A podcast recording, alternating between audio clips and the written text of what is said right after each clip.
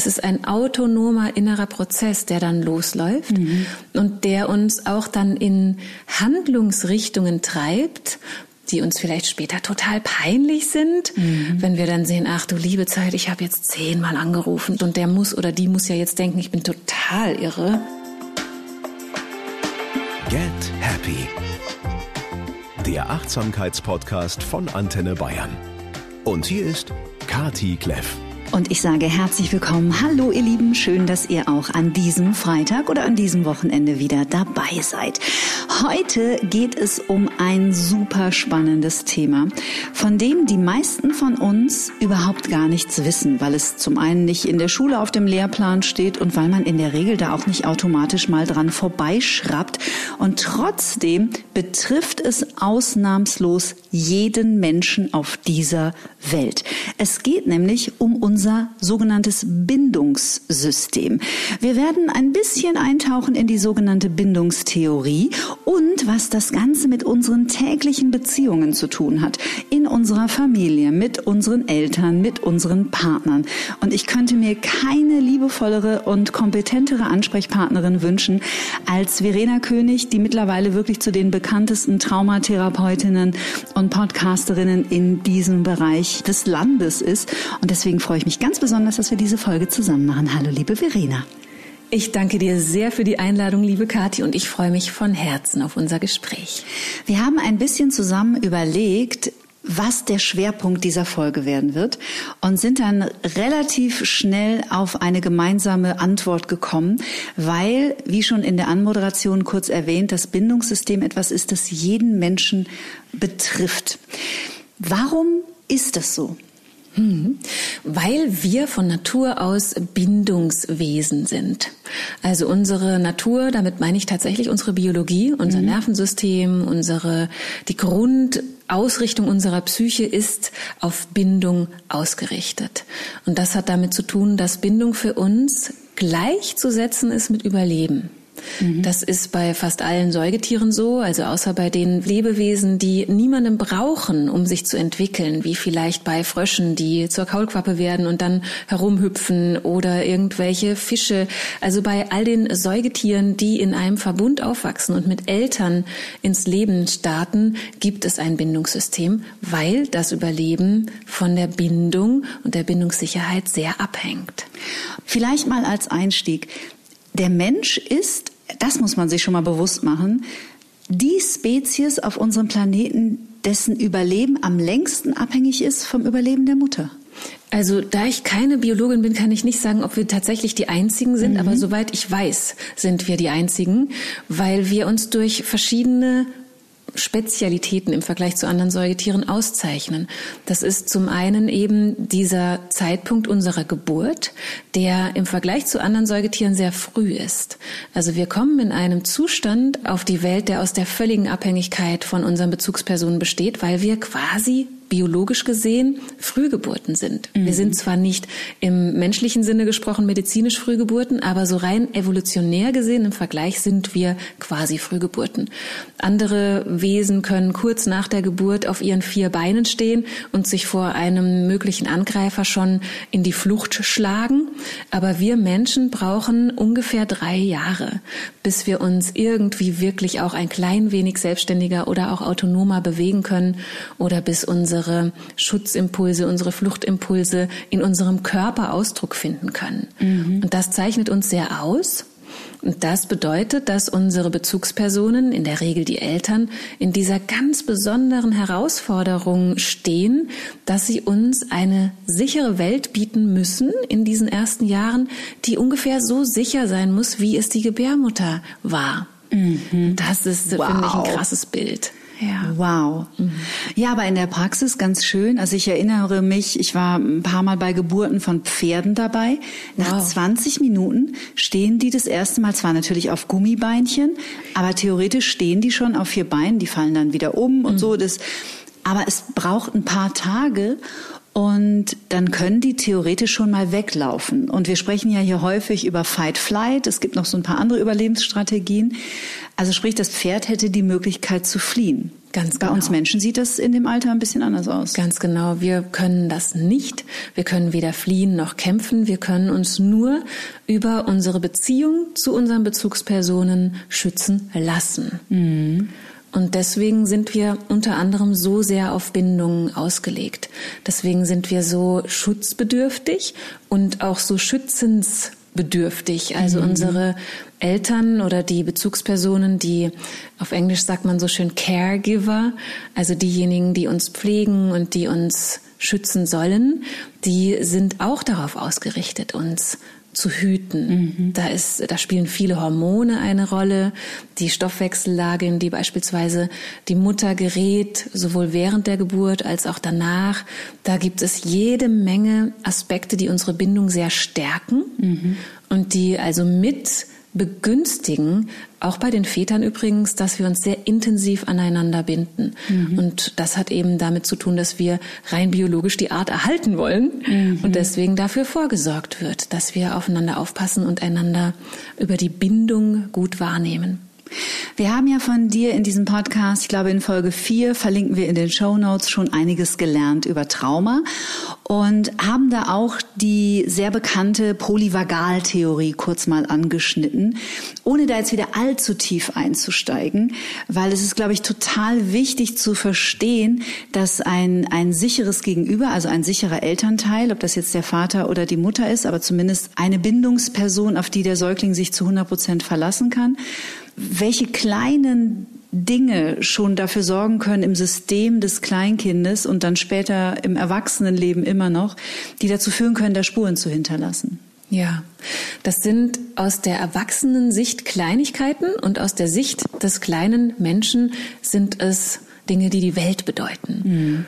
Also die Verbundenheit, die Bindung zu unserer Bindungsperson gibt Sicherheit und das drückt sich daran aus, dass wir versorgt sind. Und zwar nicht nur, indem wir etwas zu essen haben oder äh, trockengelegt werden und das irgendwie einigermaßen bequem haben, sondern hier geht es ganz viel auch um Interaktion, also um die Ansprache, um den Rhythmus in der Interaktion, so dass ein Kind das noch nicht bewusst denken kann, sondern einfach nur erlebt, eben erlebt und spürt, dass es feinfühlig wahrgenommen wird.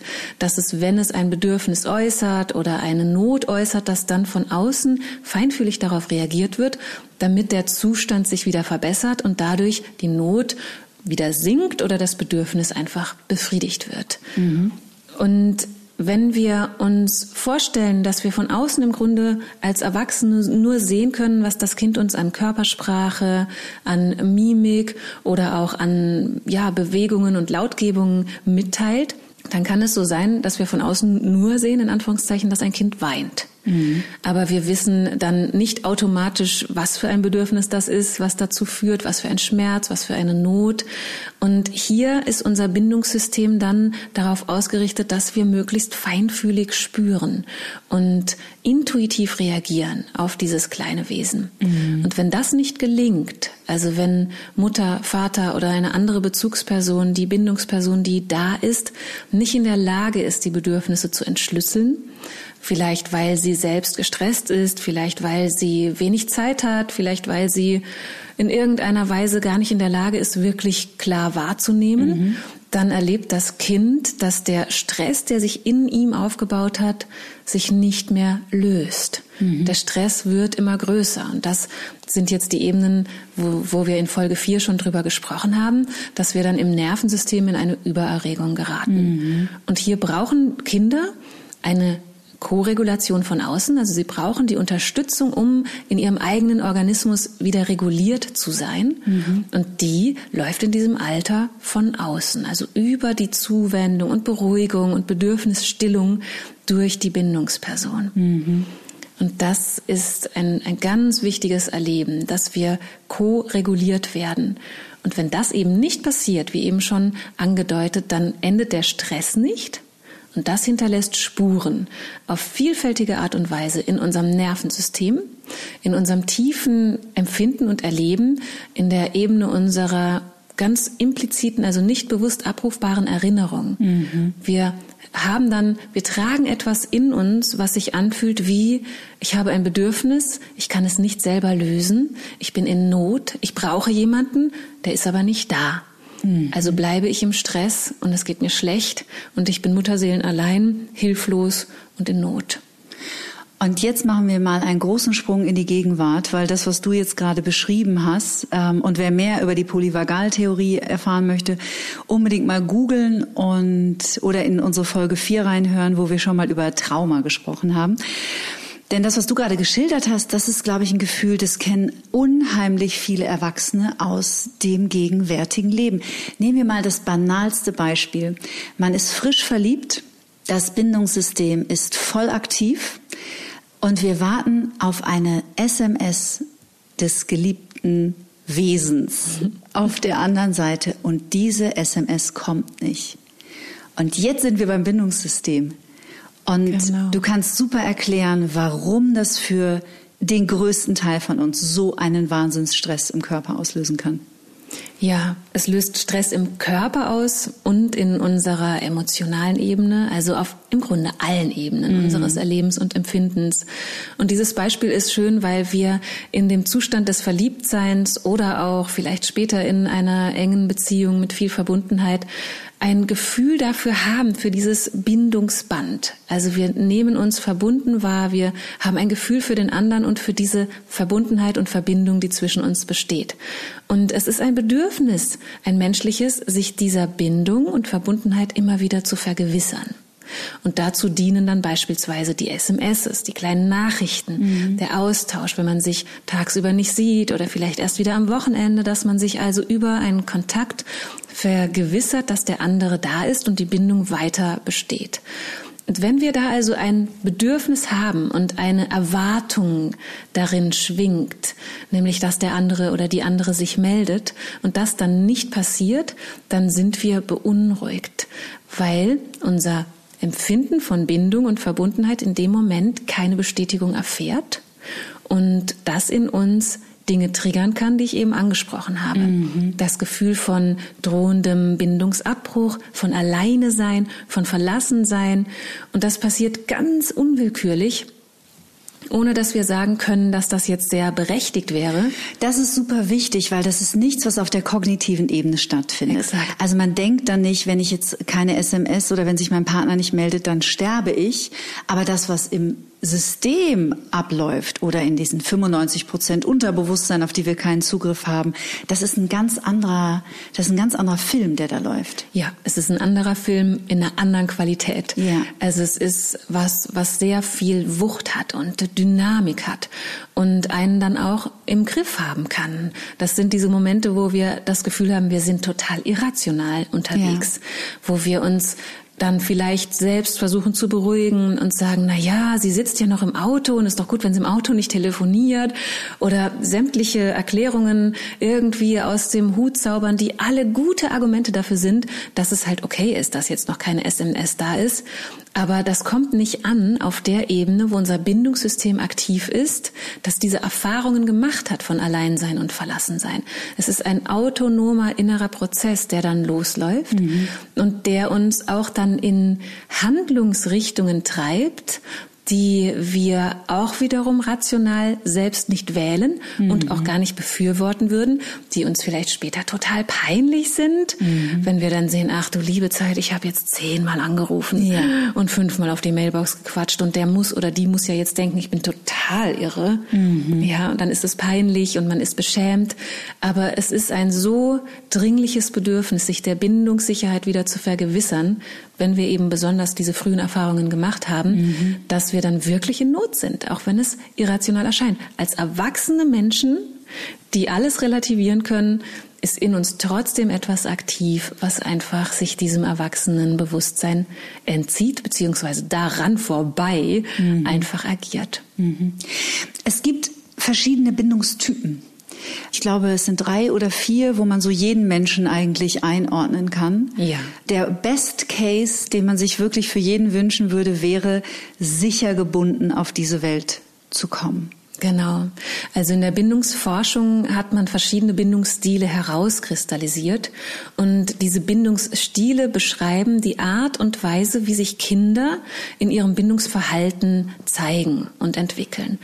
Und die Bindungsstile sind wie tiefe Prägungen und bleiben dann auch in unserem Inneren aktiv. Sie können sich verändern, selbstverständlich, auch durch gute Erfahrungen, durch äh, nährende Erfahrungen, aber es ist wie eine Voreinstellung, die sich in unserem System entwickelt.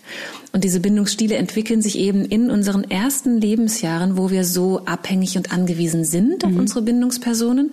Und sie entwickeln sich anhand der Art und Weise, wie wir behandelt werden. Also wie das Bindungsangebot ist, was wir als kleine Kinder bekommen.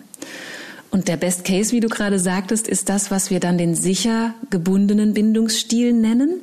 Also wenn wir genährt werden in unseren Bedürfnissen, wenn wir Sicherheit erfahren, wenn wir Geborgenheit erfahren, wenn unsere Bindungs- und Bezugspersonen zuverlässig für uns da sind, wenn wir spüren können, wir sind gesehen, wir sind wichtig, wir sind so, wie wir sind, in Ordnung, dann erleben wir oder entwickeln wir einen Bindungsstil, der sich sicher nennt. Und das ist wie ein starkes Fundament fürs mhm. Leben. Das ist eine großartige Basis für das Entwickeln eines guten Selbstwertgefühls, eines guten Selbstbewusstseins. Es ist eine hervorragende Basis für das Entwickeln von Beziehungen. Wollte ich gerade sagen, für von gesunden Beziehungen, die so voller Vertrauen sind, genau. wo man gar nicht äh, innerlich total durchdreht, wenn mal acht Stunden keine Antwort kommt, weil man so eine Grundgewissheit hat, es ist alles okay und der Mensch ist noch da. Genau, und weil man dieses Vertrauen nicht sich einredet, sondern ja. weil man bei sich bleiben kann und wahrnimmt, ich bin in Sicherheit, auch wenn der andere acht Stunden nicht schreibt. Mhm. Und sobald wir eben da sehr verunsichert sind, steht der andere ja für die Sicherheit. Mhm. Und wir konnten sie in uns nicht entwickeln. Und wenn wir Sicherheit in uns entwickeln konnten, dann können wir den anderen auch ein bisschen länger an der Leine lassen sozusagen. Dann mhm. kann sich das Bindungsband viel mehr dehnen. Dieses Bild von, von einem Band ist da sehr, sehr hilfreich. Wenn wir sicher gebunden sind, ist das elastisch. Und es ist gleichzeitig stabil und solide. Mhm. Da würde ich gerne noch mal einhaken, weil das ist ein bisschen tricky. Mhm. Weil ich glaube, viele Menschen sagen würden, ja, ich frage ja nur nach, weil ich mache mir ja Sorgen um den anderen. Und das mag auch auf den ersten Blick so scheinen, und es ist auch sicherlich eine Komponente, ich mache mir Sorgen um den anderen. Aber auch da funktioniert unser Bindungssystem ein bisschen um die Ecke. Es ist, ja, es ist so ein bisschen tricky. Ja. Denn eigentlich geht es, wie du gerade schon gesagt hast, um unsere eigene Sicherheit. Genau, um unser Empfinden von Sicherheit. Und Sorge um jemanden ist eigentlich immer verbunden mit Verlustangst. Mhm. Mit der Angst vor einem Verlust, vor einer starken Strapazierung unseres Bindungsbandes, dass es zu sehr gedehnt wird, dass wir Angst haben, es reißt, dass wir das Gefühl haben, es, es wird irgendwie dünner. Also sich Sorgen machen ist im Grunde auch ein Impuls aus dem Inneren, um wieder in die Verbindung zu gehen, in die Rolle auch zu gehen, sich zu kümmern vielleicht, sich sehr präsent zu zeigen, den anderen vielleicht auch ein wenig zu kontrollieren. Alles, um eben sicher zu sein, der andere ist da und es passiert nichts Schlimmes. Mhm. Und vor allen Dingen mir passiert nichts mhm. Schlimmes, nicht nur dem anderen nicht. Ganz genau. Das ist etwas, was wir oft übersehen und äh, dann immer wieder denken, wir sind so altruistisch und so auf den anderen bezogen, aber ganz viele unserer Impulse und unserer Motivation entspringt aus der Angst vor Verlust. Mhm. Ja. Also im besten Fall wäre ein Menschlein sicher gebunden auf diese Welt gekommen. Aber leider muss man echt sagen, es gibt einen Haufen Menschen, bei denen das leider nicht der Fall war. Also was ist das nächste? Ist es unsicherer Bindungsstil oder? Genau, man unterscheidet dann als nächstes einen unsicheren Bindungsstil, den man wiederum in zwei Untertypen kategorisieren kann. Mhm. Und da unterscheidet man zumindest bei Kindern, im Erwachsenenalter nennt sich das dann je nach Literatur ein bisschen anders, aber im Kindesalter unterscheidet man zwischen unsicher vermeidend und unsicher ambivalent. Mhm. Und in der unsicher vermeidenden Bindungsstrategie, da antworten wir quasi oder die entwickelt sich durch eine Verunsicherung. Also, dass wir zum Beispiel das Gefühl haben, ich kann mich nicht wirklich verlassen auf das Gegenüber. Wenn ich mich zuwende, wenn ich mich einlasse auf jemandem, dann wird das für mich irgendwie, ja, strapaziös. Es ist nicht ein Gefühl von Entspannung in der Verbundenheit zu sein. Diese Antwort des Vermeidens, die entspringt auch aus dem Erleben, dass die Bindung unter Umständen einfach wehtut. Mhm. Einen unsicher vermeidenden Bindungsstil finden wir häufiger bei Menschen, die in ihrer Kindheit von den Eltern Gewalt erfahren haben oder Bestrafung, also verbale, körperliche Gewalt, jede Form von Gewalt, so dass sie das Gefühl haben, wenn sie auf die Bindung zugehen, also wenn der natürliche Impuls da ist, sich zu verbinden, dass sie auf dem Weg dorthin merken, ach du Schreck, das könnte jetzt wirklich sehr gefährlich werden. Und dann mhm. kann es sein, dass man kurz vor der Bindung, also dem Inkrafttreten sozusagen einer Interaktion, abbiegt in die Vermeidung. Bei Erwachsenen finden wir das häufiger in solchen ganz unlogischen Verhaltensmustern. Wenn jemand man, plötzlich abtaucht zum Beispiel. Genau, wenn jemand mhm. plötzlich verschwindet und man irgendwie das Gefühl hat, aber es war doch eigentlich schön. Das sehen wir häufig in so Dating-Momenten, wo Menschen das Gefühl haben, oh, wir hatten ein super Gespräch, wir haben uns dreimal gesehen und jetzt auf einmal meldet sich die Person nicht mehr. Mhm. Da könnte ein unsicher vermeidender Bindungsstil dahinter stehen. Mhm. Oder wenn wir selber bei uns merken, wir werden irgendwie nachlässiger in der Kommunikation, wir haben die Idee, wir freuen uns auf den Urlaub und wenn es dann ums Planen geht, dann, hm, aber eigentlich geht's doch nicht so wirklich. Ich glaube, ich habe nicht doch nicht wirklich Zeit. Hm, wir sollten da vielleicht noch ein bisschen mit warten. Mhm. Auch das könnte ein Anzeichen für einen vermeidenden Bindungsstil sein. Mhm. Mit der Bitte, nicht gleich in die Psychoanalyse des anderen zu gehen, das bedeutet nicht automatisch, dass er in seiner Kindheit Gewalt erfahren hat. Also auch da darf man immer sehr vorsichtig sein und nicht zu vorschnellen Schlüssen kommen. Unbedingt. Wir reden ja, ja gerade über Bindungstheorie. Genau, genau. Es ist ja in der Praxis sehr facettenreich und wir sind niemals nur eines. Wir, wir haben immer auch Mischungen aus unterschiedlichen Prägungen und Erfahrungen in uns und diese Theorien in der Psychologie oder in der psychiatrischen Betrachtungsweise sind immer Versuche, Dinge differenziert darzustellen. Mhm. Und wir sind ja nicht so. Wir sind ja keine Schubladenwesen, die sich irgendwie äh, wie Null und Eins Computer entscheiden. Okay, jetzt trifft für mich also nach der Gemengelage meiner Erfahrungen für mich der unsicher, ambivalente genau. oder wie auch immer Bindungsstil zu.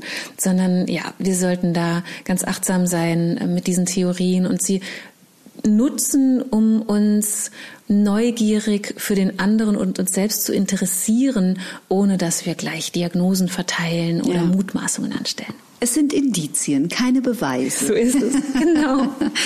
okay, also ähm, unsicher vermeidend, mhm. unsicher ambivalent könnte man sich jetzt schon ungefähr vorstellen, was dahinter ist. Das ist dann so hin und her und hü und hot, oder? Ja, so könnte man es ganz einfach sagen. Also unsicher ambivalent äußert sich bei Kindern als Antwort auf ambivalentes Bindungsverhalten bei den Eltern. Also dass die oder Bezugspersonen, dass die Bezugspersonen einerseits freundlich und lieb sind und feinfühlig sein können, aber andererseits auch das Gegenteil sein können. Oder ein Elternteil ist so und der andere Elternteil ist so. Oder Bindungsperson, Bezugsperson. Es müssen ja nicht immer nur die leiblichen Eltern sein. Und diese Ambivalenz löst in einem kindlichen Wesen, in einer kindlichen Psyche eine ganz große Irritation aus. Da ist also das Erleben, ich bin hier sicher und geborgen. Und in einer anderen Situation ist das Erleben, hier ist aber niemand. Und ich bin Mutterseelen allein. Ja. Und daraus entwickelt sich dann als Antwort unter Umständen ein ambivalenter Bindungsstil, mhm. der dann also auch beides repräsentiert. Sowas wie, ich bin total auf Bindung ausgerichtet, ich möchte mich komplett einlassen, ich bin ein echtes Bindungstierchen, mit mir kann man total tief in Verbundenheit verschmelzen. Und gleichzeitig habe ich aber kurz darauf auch wieder das Gefühl, ich muss unbedingt alleine sein. Ich kann überhaupt nicht in der Nähe existieren. Am besten, wir wohnen doch nicht zusammen. Mhm. Ja, wir sind zwar schon fünf Jahre zusammen, aber zusammenziehen, ach, lass mal lieber. Aber ich genieße die Urlaube mit dir so sehr. Mhm. Ja. Das könnte ein ambivalenter Bindungsstil sein, der auch wieder, und das ist so wichtig zu verstehen, eine Antwort ist auf das, was wir gelernt haben. Mhm. Man könnte das auflösen in der Gegenwart, aber man musste es ja auch theoretisch gar nicht, oder? Also wenn jetzt jemand einen ambivalenten Bindungsstil hat und sich dessen bewusst ist oder auch sich oder man tauscht sich im besten Fall mit einem Partner darüber aus, dann kann es ja auch für beide total fein sein.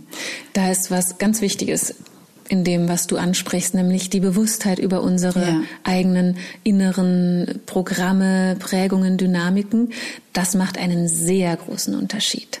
Und wenn wir alleine schon uns darüber bewusst werden für uns selbst, kriegen wir einen anderen Zugang zu unseren scheinbar unlogischen oder scheinbar für den anderen schädlichen Verhaltensmustern und wir können dann auch uns selber unterstützen, rauszufinden, was was tut mir denn wirklich gut, mhm. weil es durchaus sein kann, dass man unter dem vermeidenden Bindungsstil leidet, weil man sich eine Beziehung wünscht, aber letzten Endes von Beziehung oder Affäre zu Affäre hüpft, weil man halt dann doch die tiefe Bindung vermeidet, aber man wünscht sie sich eigentlich so sehr.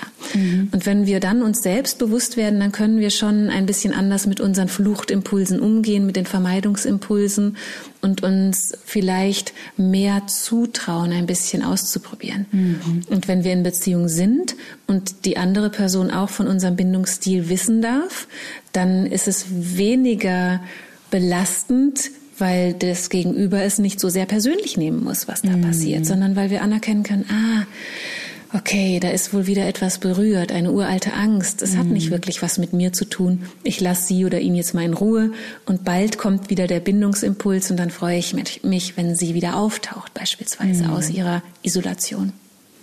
Mhm. Das ist so spannend. Komm, wir gehen noch eine Etage tiefer. Ja, sehr gerne. Denn das ist, glaube ich, auch super wichtig zu verstehen und auch spannend zu beleuchten. Für unser System, und wenn wir über System sprechen, meinen wir einfach uns in Gänze, unser Nervensystem, unser Gehirn, diesen Körper, unsere Psyche, unsere Seele, das alles. Für unser System macht es keinen Unterschied, wer in der Bindungspersonenrolle ist. Also ich will so ein bisschen auf das Thema Übertragung oder Projektion hinaus, weil du hast ja bei den Bindungsstilen äh, schon gesagt, das, was wir, wir suchen uns das, was wir kennen. Kann man das so sagen? Ja, ganz unbewusst. Das ist ein ganz wichtiger Punkt, dass wir uns suchen, was wir kennen, und zwar nicht, weil wir weiterhin leiden wollen, sondern weil das das ist, worauf wir innerlich Antworten haben. Mhm. Strategien. Und das ist dann genau auch das, was uns in der Gegenwart manchmal die Suche nach einem passenden Partner, wobei der ist ja im Grunde genommen mhm. passend, mhm. aber auf so eine krude Art und Weise. Ganz genau. Aber warum es manchmal so schwierig ist, die Beziehung zu leben, die wir uns eigentlich wünschen, und dann hören wir die Sätze, ich lerne nur blöde Frauen kennen oder jetzt ist der schon wieder einfach abgehauen, ich verstehe die Welt nicht mehr. Ja, das ist etwas, was sehr viele Menschen kennen, was ich auch in Fallbeispielen in meinem Buch beschreibe, weil es eben so häufig ist, dass wir Muster erkennen, beispielsweise in der Partnerwahl. Immer wieder ziehe ich Männer an, die eigentlich schon vergeben sind. Immer wieder ziehe ich Frauen an, die so und so sind oder die vielleicht äh, viel zu anhänglich sich mir gegenüber verhalten. Also wir stellen fest, hm, irgendwie scheine ich den Riecher zu haben für genau diesen Typ Mensch. Mhm. Und das ist phänomenal. Es ist faszinierend, wie wir über unser Unterbewusstsein und unsere hohe Wahrnehmungsfähigkeit dazu in der Lage sind, tatsächlich vielleicht sogar übers Internet genau die Menschen zu finden, die die Bindungsrepräsentanz in sich tragen, die uns vertraut ist. Ja. Ja. Und dann haben wir, dann erleben wir uns in einer wieder so stattfindenden Dynamik, weil unser Unterbewusstsein natürlich darauf reagiert, das entsprechende Unterbewusstsein des Gegenübers auch entsprechend reagiert. Und es ist nicht leicht, wenn diese Muster bereits aktiv sind, sie zu transformieren. Mhm. Weil wir dann ja schon wieder in einer Überlebensstrategie oder Sicherungsstrategie sind, weswegen es so, so wertvoll ist, dass wir uns wirklich mit uns auseinandersetzen, generell, am besten mit einer freundlichen, traumasensiblen, kompetenten Unterstützung mhm. oder uns schlau machen über Bücher, Podcasts, wie auch immer, Wissen sammeln, weil wir, wenn wir über uns selbst mehr Bescheid wissen, auch anders wahrnehmen, was um uns herum geschieht. Unser Blickwinkel weitet sich. Ja, und es ist so lohnenswert, weil eben diese, äh, also ich meine, hier sitzt eine, die es sich wirklich hundertmal vorgenommen hat. wir entscheiden es nicht über die Verstandsebene. Also wenn man wirklich 15 Mal, ich sag's jetzt mal total banal, ins Klo greift mhm. und man, man sagt sich, nee, also das passiert mir jetzt echt nicht nochmal und es gibt's doch gar nicht und beim nächsten wird alles anders. Es kommt vielleicht in anderer Verkleidung daher, aber die Essenz bleibt dieselbe. Ja, das ist echt verrückt, ja. Total verrückt. Mhm. Und es, also es macht einen unter Umständen verrückt, weil man sich so un fähig fühlt und auch das Gefühl entwickelt, das höre ich auch häufiger immer wieder in der Praxis, alle Männer sind so, alle Frauen sind so. Ja. Es gibt nur so wenige, die anders sind. Und ich sehe nur drei, vier Paare oder ein, zwei in meinem Umfeld, wo ich das Gefühl habe, bei denen ist das anders. Und es entwickelt sich dann eben ein Bild von ja, einer defizitären Gesellschaft, um es mal ein bisschen äh, krass auszudrücken. Mhm. Und da kommen wir im Grunde auch noch mal in einen ganz übergeordneten Bereich, dass wir tatsächlich die Welt so sehen, wie wir geprägt wurden. Wir sehen die Welt durch eine Brille, die gefärbt ist von unseren Erfahrungen. Und je mehr wir uns mit uns selbst beschäftigen, desto klarer wird dieses Brillenglas, desto neutraler wird die Farbe, desto mehr sehen wir die Wirklichkeit in ihrem Facettenreichtum und die Wahrheit in ihrer schillernden Facettenreichtum, in ihrem schillernden Facettenreichtum. Und das gibt uns ganz andere Möglichkeiten zu wählen, uns zu entwickeln und tatsächlich auch zu heilen. Ja. Wenn man feststellt, ah, interessant, der gemeinsame Nenner in all meinen Erfahrungen, die sich so ähneln, bin ja immer ich. Genau. Dann ist es tatsächlich einfach total hilfreich, wenn man das schon mal so vorsichtig in Frage stellt und sagt, könnte es dann vielleicht doch was mit mir zu tun haben und nicht damit, dass alle Männer oder alle Frauen blöd sind. Ja, genau. Ja. Und das soll natürlich nicht in die Richtung führen, dass man sich jetzt für alles die Schuld gibt. Nee, nee. Das wäre so eine, die Abbiegung, die wir nicht meinen, ja. sondern es soll unterstützen, weniger reaktiv zu sein und doch vollständiger wahrzunehmen oder mehr wahrzunehmen und auch nicht automatisch zu interpretieren. Genau. Ja. Du hast es gerade schon angedeutet. Du hast ein wunderbares Buch geschrieben. Erscheint jetzt am 1. September bei G und U im Verlag und heißt Bin ich traumatisiert? Eine super Frage, die sich bestimmt schon Menschen oft gestellt haben und dann sich aber relativ schnell die Antwort geben, weil sie sagen, nee, also bei uns war alles normal. Ja, meine Eltern haben viel gestritten, aber nee, also traumatisiert würde ich nicht sagen. Und ich finde jetzt gerade mit so einem Mini-Ausflug, ne, wir könnten ja jetzt hierüber tagelang referieren. Ja, wochenlang. Ja, äh, Mini-Ausflug in die Bindungstheorie erscheint das Ganze natürlich gleich in einem ganz anderen Licht. Absolut. Und das ist auch etwas von großer Wichtigkeit, dass wir uns in einem anderen Licht betrachten, wie du es gerade gesagt hast, weil wir in unserer aktuellen Sichtweise auf den Menschen unsere Verletzlichkeit und unsere Versehrbarkeit auf der emotionalen und psychischen Ebene total unterschätzen. Wir haben da viele Relikte aus einer düsteren Zeit, aus einer, aus einer NS-Diktatur, aus einer Zeit, wo die schwarze Pädagogik State of the Art war, wo mhm. man davon ausging, dass man Kinder erziehen muss und am besten den Willen brechen muss und all das, wo wir dann in eine Leistungsgesellschaft gemündet sind, die uns auch die Verletzlichkeit abspricht, die Verletzlichkeit oder Empfindsamkeit als Schwäche interpretiert. Und das heißt, wir sind weit, weit abgerückt von dem, worüber wir vorhin sprachen, von dem Bewusstsein für dieses abhängige, kleine, bedürftige Wesen, was in diesen ersten drei Jahren und in der Schwangerschaft sehr stark geprägt wird, für ein Leben geprägt wird. Ja. Und wenn wir dafür mehr Bewusstsein entwickeln, für die Möglichkeit der Kraft einer Prägung in der Kindheit bis hin zur Traumatisierung in der Kindheit, dann verändert sich unser Menschenbild. Dann verändert sich die Art und Weise, wie wir uns und gegenseitig sehen, wie wir miteinander umgehen, wie wir auf Dynamiken in dieser Welt blicken, auf Konflikte, auf ja, sich wiederholende Dinge in unserer Menschheitsgeschichte. Ich glaube wirklich, dass dieses Wissen die Kraft hat, die Welt zu verändern zu einem besseren. Ja, Das unterschreibe ich zu 100 Prozent. Mhm. Ich habe neulich irgendwo was ganz Schönes gelesen, ähm, dass es so hilfreich wäre, wenn wir alle mehr das Kind im anderen sehen würden. Mhm. Also auch die, die Strategien, wenn ihr zum Beispiel, kurz auf unser Bindungsthema nochmal zu kommen, wenn man ein Gegenüber hat, das zum Beispiel dann wieder abtaucht und dann wieder da ist und dann wieder abtaucht. Das bedeutet ja nicht, dass man das mitmachen muss. Man könnte ja auch mit einem, sage ich jetzt mal, mit einer guten Verbundenheit zu sich und einer guten Fähigkeit, sich auch abzugrenzen, sagen, hey, ich glaube, du bist ein lieber Mensch, aber das ist gar nicht das, was ich mir wünsche für mein Leben. Ich wünsche mir jemanden, auf den ich mich verlassen kann und das geht mit dir nicht. Ja. Deswegen wünsche ich dir alles Gute. So. Ja. Aber mit dem, was du gerade gesagt hast, äh, finde ich das so schön und auch das Kind in diesem Menschen zu sehen, nämlich mit diesem Wissen über, über Trauma, die aus heutiger Sicht vielleicht kein Trauma waren, aber mhm. unser Nervensystem entscheidet das anders. Genau ja, bekommt man ein tieferes Verständnis füreinander und muss diesen Menschen dann nicht zusätzlich auch noch abwerten, ja. sondern kann vielleicht einfach sagen, hey, der hat es vielleicht einfach auch nicht leicht gehabt, als er mhm. klein war. Genau.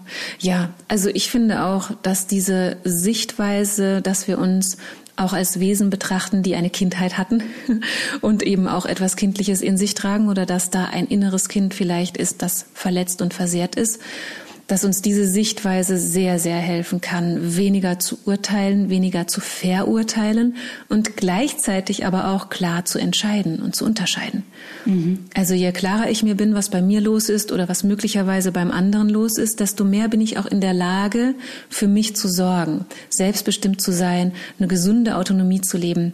Ich komme mehr in die Lage, den anderen nicht verändern zu wollen oder den anderen eben nicht verurteilen zu müssen. Mhm. Und das ist ja, also schon wenn wir das hier so beschreiben, könnte man ja fast meinen, wir zeichnen hier eine Utopie. Ja? Mhm. Wir zeichnen hier eine Möglichkeit oder ein Potenzial, eine Vision, die einfach so gut und schön sich anfühlt, weil sie einfach nur unsere Menschlichkeit wieder ja. in den Blick nimmt. Und ich glaube daran. Ich auch zu 100 Prozent. Und ähm, für alle Zweifler, wir sprechen ja wirklich hier über Neurobiologie. Genau. Also die Tatsache, dass wir zu früh schlüpfen, ähm, habe ich auch mit der Dr. Britta Hölzel darüber gesprochen, mhm. mit der mhm. Hirnforscherin. Das ist ja bekannt. Das ist ja keine Interpretation. Definitiv. Ja. Sondern, dass sie sind, also für alle, die jetzt Fakten, Fakten, Fakten wollen. Mhm.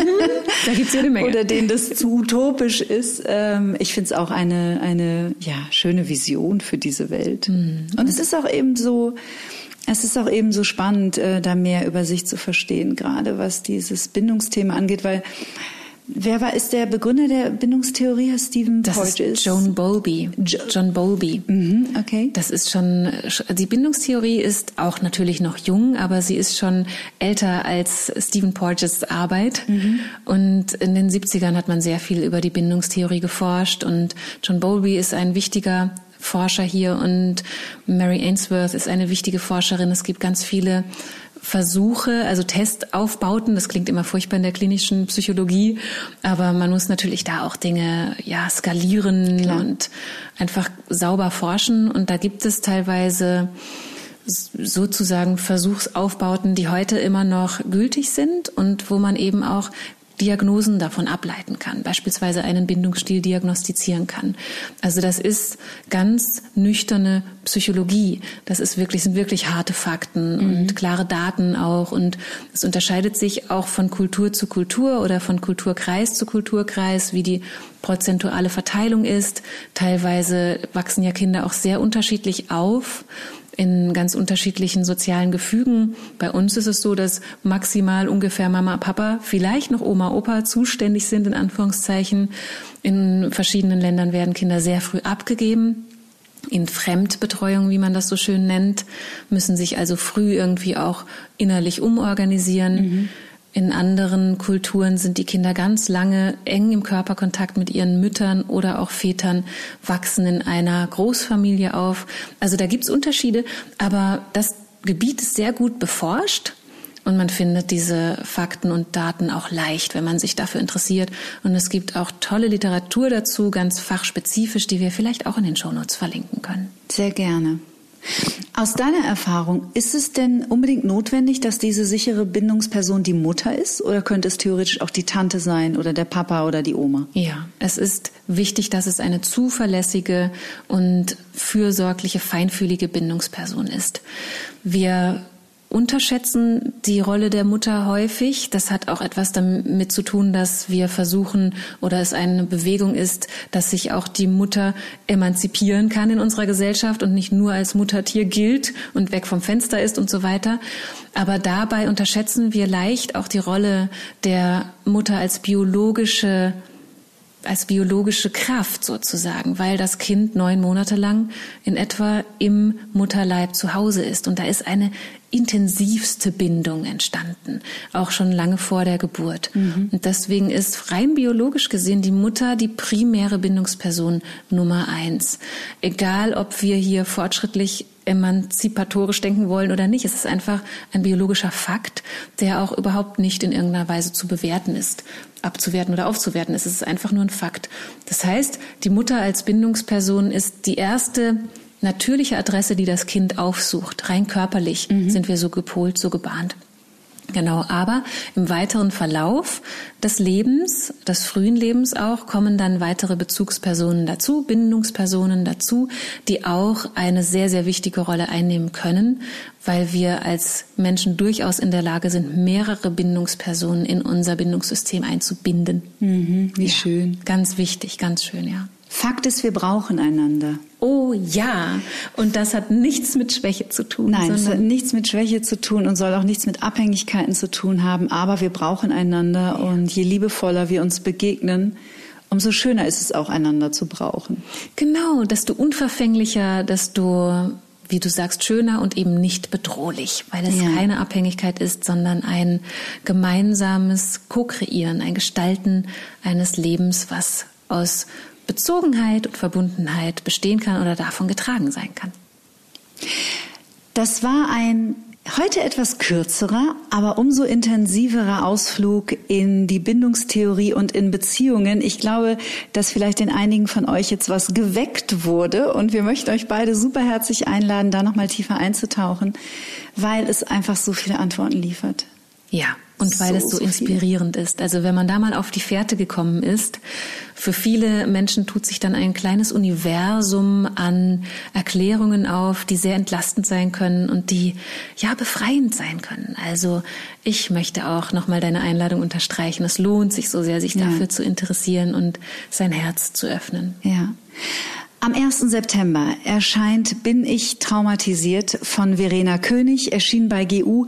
Könnt ihr, sage ich jetzt hier, Hashtag unbezahlte Werbung, könnt ihr guten Gewissens einfach jetzt vorbestellen, weil ihr werdet, es wird euch so die Augen öffnen und ähm, äh, du machst es auf so eine liebevolle Art und Weise und trägst ja auch mit deinem tollen Podcast kreative Transformation so viel unbezahlbares Wissen in die Welt und hilfst so vielen Menschen tagtäglich, Tausenden überall im Land. Ich freue mich über diese kleine Spontanfolge. Ich mich auch sehr. Und drücke alle Daumen für den Buchstart. Ich danke dir so herzlich, liebe Kathi. Danke für das tolle Gespräch und ja, für deine wunderbare Arbeit hier, nicht nur hier in deinem Podcast, sondern auch überall, wo du sonst aktiv bist. Tausend Dank. Es ist so schön, dass wir eine Verbundenheit haben ja. und verbunden sind. Ja, ich genieße diese Bindung mit dir. Wir haben eine sichere Bindung. Ganz genau. Und natürlich ein großes Dankeschön wie immer an euch, ihr Lieben, fürs Lauschen, fürs Teilen, fürs Zuhören und natürlich auch fürs Mitwachsen. Und genau dazu passt mein nächster Gast auch so wunderbar. Er heißt Joa Berge. Ihr kennt ihn vielleicht unter dem Namen Kuhflüsterer oder bei Instagram der Mustache-Farmer. Joas Geschichte ist unglaublich berührend. Schon als kleiner Junge liebt er Kühe. Sie geben ihm Sicherheit und Zuneigung und er kommt bei ihnen unglaublich zur Ruhe. Sein Lebensweg ist erstmal ein ganz anderer, bis er vor zwei Jahren entscheidet, alles komplett umzukrempeln. Er zieht in den Odenwald und lebt dort mit sieben Rindern, sechs Mädels und einem Ochsen. Joa hat unglaublich viel Inspirierendes zu erzählen. Vor allem, was es für ihn bedeutet, glücklich zu sein. Und dass es dafür manchmal überhaupt nicht viel braucht. In 14 Tagen hier, Get Happy, sind wir wieder da. Ich freue mich auf euch. Bis dahin bleibt wie immer zuversichtlich, neugierig und gesund. Get Happy der Achtsamkeitspodcast von Antenne Bayern.